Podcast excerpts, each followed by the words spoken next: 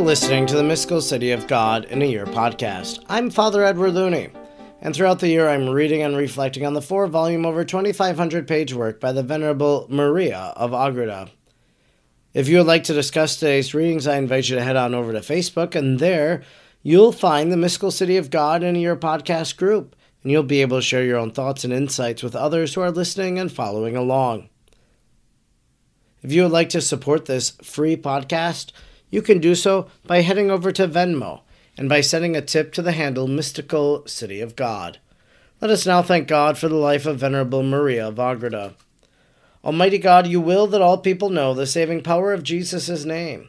Throughout time, you have sent missionaries to your people who proclaim the good news. We thank you for sending Sor Maria to the Humano people and planting the seeds of the gospel in their heart and in our land. She taught them the good news and prepared them for baptism. We look to her example in holy life and wish to be taught by her today. Sor Maria, teach us how to pray and meditate. Teach us how to imitate the virtues of Our Lady. Teach us the mysteries of our faith. Almighty God, stir a flame in our hearts the same missionary fervor of Sor Maria, so we may be as emboldened as she was to proclaim the gospel of our Lord Jesus Christ, who lives and reigns with you in the unity of the Holy Spirit, God, forever and ever. Amen. Today is day number three hundred forty, and we are reading from Volume four, Book eight, Chapter nine, paragraphs five fifty-seven to five sixty-five. Chapter nine, the beginnings of the Gospels written by the Evangelists, the part which the Most Blessed Mary had in their composition. She appears to Saint Peter in Antioch and in Rome, similar favors shown to other apostles. five fifty-seven. I have described as far as I was permitted the exalted state of the great Queen and Lady after the first council of the apostles, and also her victories over the infernal dragon and his demons. Although the wonderful works which she accomplished during these times and at all times cannot be recorded in a history, nor even summed up, I was nevertheless given special light for the purpose of describing the beginnings of the Gospels and the call of the evangelists to undertake their writing, the part which Mary bore in their being written, her solicitous care for the absent apostles, and the miracles she wrought for them. In the second part, and on many occasions, I have stated that the Heavenly Mother had a positive knowledge of all the mysteries of grace, of the Gospels, and other holy writings, which were to serve for the confirmation of the new law. In this knowledge she was confirmed many times, especially on the day of her ascension, with her divine Son into heaven. From that day on, without forgetting anything, she often prostrated herself in prayer before the Lord, asking him to send his divine light upon the apostles and holy writers, and to order them to write when the opportune time should have come. five fifty-eight. Afterwards, when the Queen returned from heaven and was put in charge of the Church, as related in the sixth chapter of this book, the Lord made known to her that the time of beginning to write the Holy Gospels had arrived, and that she should make her arrangements for this purpose as the mistress and instructress of the Church. But in her profound humility and discretion, she obtained the consent of the Lord, that this should be attended to by Saint Peter, his vicar, and the head of the Church, and that he should be specially assisted by divine enlightenment for a matter of such importance.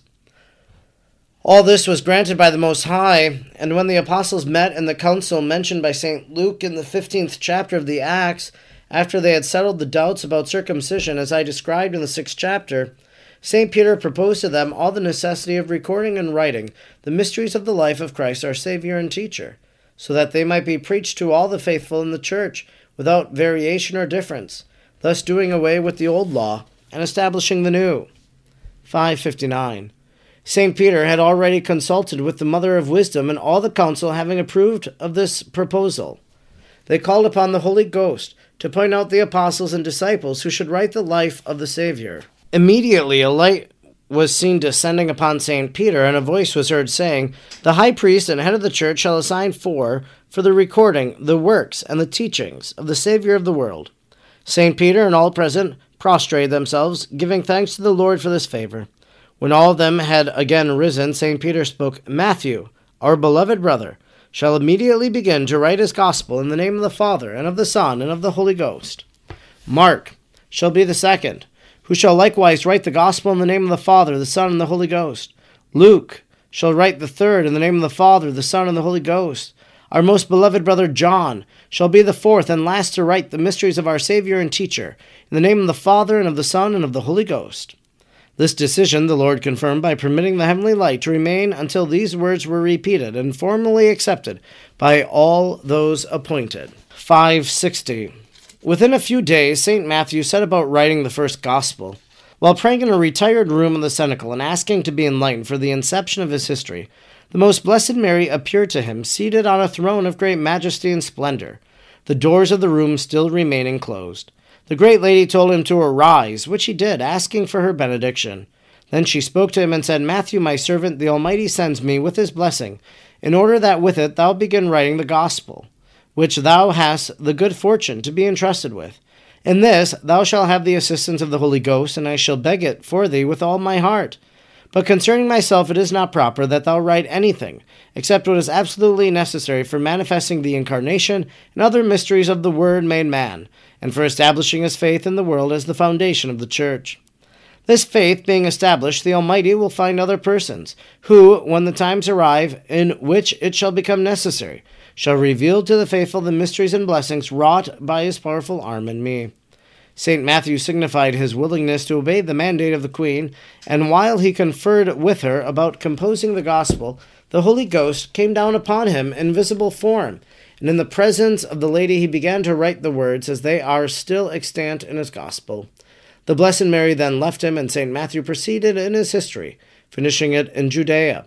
He wrote it in the Hebrew language, in the year forty-two of our Lord. five sixty-one. The evangelist Mark wrote his gospel four years later, in the forty-sixth year after the birth of Christ.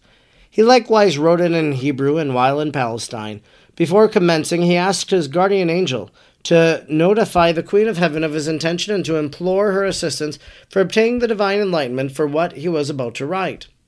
The kind mother heard his prayer, and immediately the Lord commanded the angels to carry her with the usual splendor and ceremony to the evangelist, who was still in prayer. The great Queen appeared to him, seated on a most beautiful and resplendent throne. Prostrating himself before her, he said, Mother of the Savior of the world, and mistress of all creation, I am unworthy of this favor, though I am a servant of thy divine Son, and of thyself.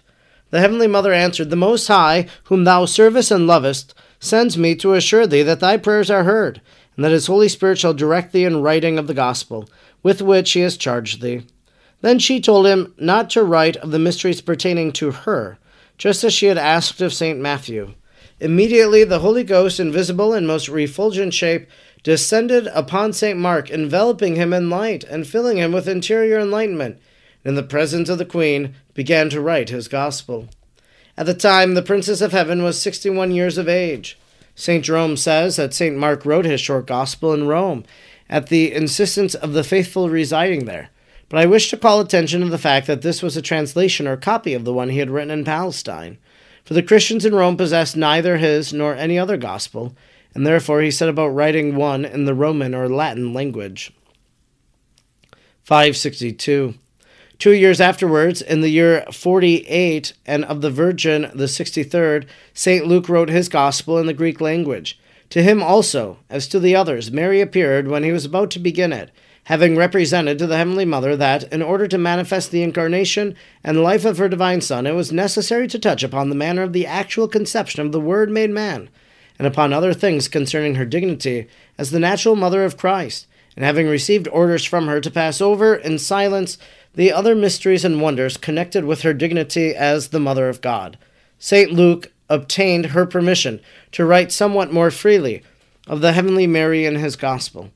The Holy Ghost descended upon him, and in the presence of the Great Queen he began to write his Gospel, drawing his information principally from direct inspiration of Her Majesty. Saint Luke continued a most devoted servant of the Lady, and never permitted the image of the sweet mother seated on the throne of majesty, as he had seen her on this occasion, to be effaced from his mind. Thenceforward he lived continually in her presence. Saint Luke was in Achaia when this apparition happened to him, and there also he wrote his gospel. five sixty-three. The last of the four evangelists who wrote the gospels was the apostle Saint John in the year fifty-eight of the Lord. He wrote his in the Greek language during his stay in Asia Minor after the glorious transition and assumption of the Blessed Mary. His gospel was directed against the heresies and errors which, as indicated above, the devil, immediately after the transition of the Blessed Mother, began to sow for the undermining the faith and the incarnation of the divine word. For as Lucifer had been humiliated and vanquished by this mystery, he at once directed the onslaught of heresy against it. For this reason, the evangelist Saint John writes so sublimely, and adduces so many arguments for the true and undoubted divinity of Christ our Savior, far surpassing the other evangelists in this regard. five sixty-four. Although when the evangelist was about to begin his gospel, the most blessed Mary was already in heaven. She descended in person, resplendent with ineffable glory and majesty, and surrounded by thousands of angels of all choirs and hierarchies. Appearing to Saint John, she said, "John, my son, and servant of the Most High, now is the proper time for writing the life and the mysteries of my divine Son, so that all mortals may know him as the Son of the Eternal Father, as true God, and at the same time as true man. But it is not yet the opportune time for the recording the mysteries and the secrets which thou knowest of me, nor shall they as yet be manifested to a world so accustomed to idolatry, lest Lucifer abuse them for disturbing those who are to receive the faith in the Redeemer and in the Blessed Trinity.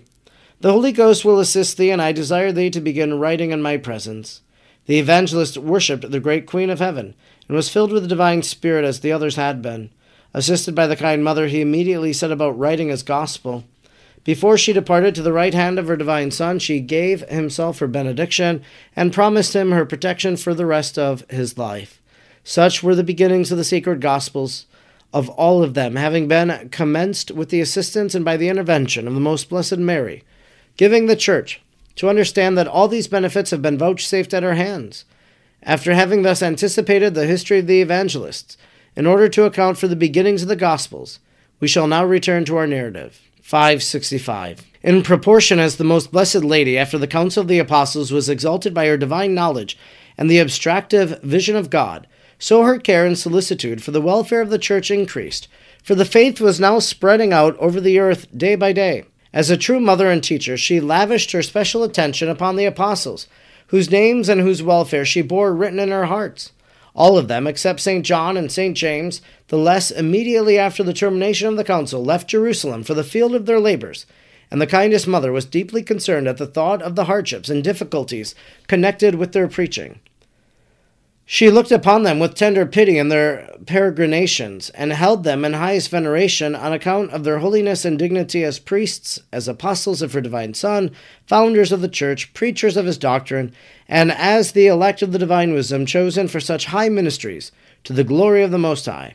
It was truly necessary that the Most Blessed Lady and Mistress, in order to attend to and take care of so many matters throughout the Holy Church, should be raised to the state which she now held. For in any lower condition she could not have so easily and properly attended to so many duties, and at the same time maintained that interior tranquility and peace which her soul enjoyed. This concludes our reading today for day number three hundred forty. We've been reading from Volume four, Book eight, Chapter nine, paragraphs five fifty-seven to five sixty-five. What a beautiful and amazing reading we just had today. We know the four Gospels, and maybe this is a challenge to you. Have you read the four Gospels in their entirety? It's a good question. We hear the Gospels often at Mass, but have you yourself went through chapter by chapter, just as we're reading paragraph by paragraph of Maria of Agreda? We should read the Gospels. We should read the four evangelists, Matthew, Mark, Luke, and John. And maybe if that's something you haven't done, that's something you should resolve to do. Maybe in the next year. Make that kind of your spiritual resolution. Or maybe it's something good for the season of Lent next year to read the Gospels.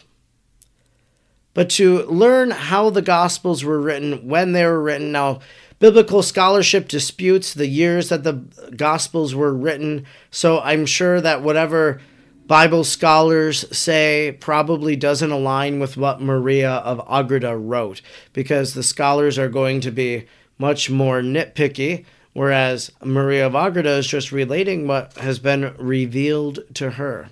The show The Chosen has done a very good job, I think, of capturing, for example, Saint Matthew, Saint Matthew, called by Jesus, one of the apostles, begins to write down some of the significant events of the ministry of Jesus. Seems pretty reasonable. And then when he would be called to write the gospel, he already had some notes at hand. I'm sure some of these evangelists, as they wrote, that as they were inspired by Our Lady, as they asked for her prayers, that these evangelists, they had to recall what it was that they had lived and experienced with Jesus, what they saw practiced, and so forth, so on. And I know that in the Gospels, that Matthew might have a different account or a different variation of something than maybe Luke or Mark does. So there are a little subtle differences, but maybe that's because of the space of time and how the Gospels came to be written. I also thought it was quite marvelous, too, in The Chosen, the Christmas special, The Messengers, how they had Saint Luke writing the Gospel and how Mary comes to him and gives the Magnificat and says, "There's something I forgot to tell you." I think Saint Luke did interview Our Lady, and we kind of got that general sense today in our reading from Maria of Agreda. The Gospels are very important. They give us the words of Jesus. And so maybe we should better commit ourselves to the reading of the Gospels, but not just to read them, to live the words and the teachings of Jesus. I'm Father Edward Looney, and throughout the year I'm reading and reflecting on the four volumes of the Mystical City of God. I'm grateful you joined me today, and I hope you'll join me again tomorrow. Until then, may God bless you, and Mary pray for you.